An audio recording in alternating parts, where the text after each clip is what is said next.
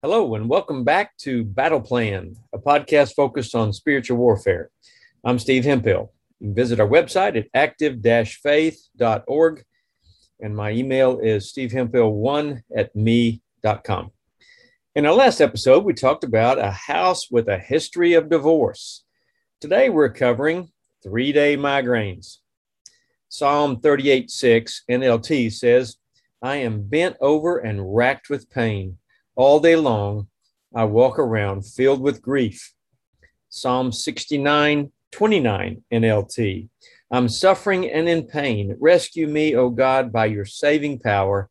And Psalm 38, 17 NLT says, I am on the verge of collapse, facing constant pain. This sounds like the description I hear from people who have severe migraines on and off there's a lot of question marks on how to deal with this and and there's a lot of different approaches and many have to visit a doctor for some some stronger help for this. I recently was on a, a speaking trip and i met a guy whose uh, wife gets these and when she gets them there's uh, at least two or three days sometimes four days long and she has a special uh, massage uh, type bed that she lays in while she's uh, recovering and trying to recover from the migraines. It's it's very difficult. She needs it to be quiet. Uh, I think you might have said she played some soft music sometimes, and it was it was really uh, a, a, difficult thing for her every time they come on her. Many of you with migraines can relate to this this uh, type situation. Well, um, he was actually coming to hear me speak in a at a in a neighborhood event in his town and uh, the day uh, of the event, his wife got a migraine. You know, sometimes Satan gets in our way of what we plan to do um, because he doesn't want us to hear what we would learn from that situation, uh, that story, that event. Uh, in this case, he came on without her and uh, heard my my presentation about the stakes with the verses on them and my approach to spiritual warfare and the power of the Word of God.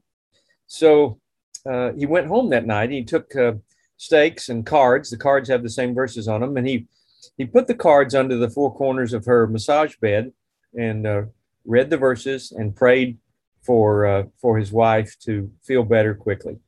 The next morning, she was up and about in the house, and he said, "Well, how you doing? How's the migraine?"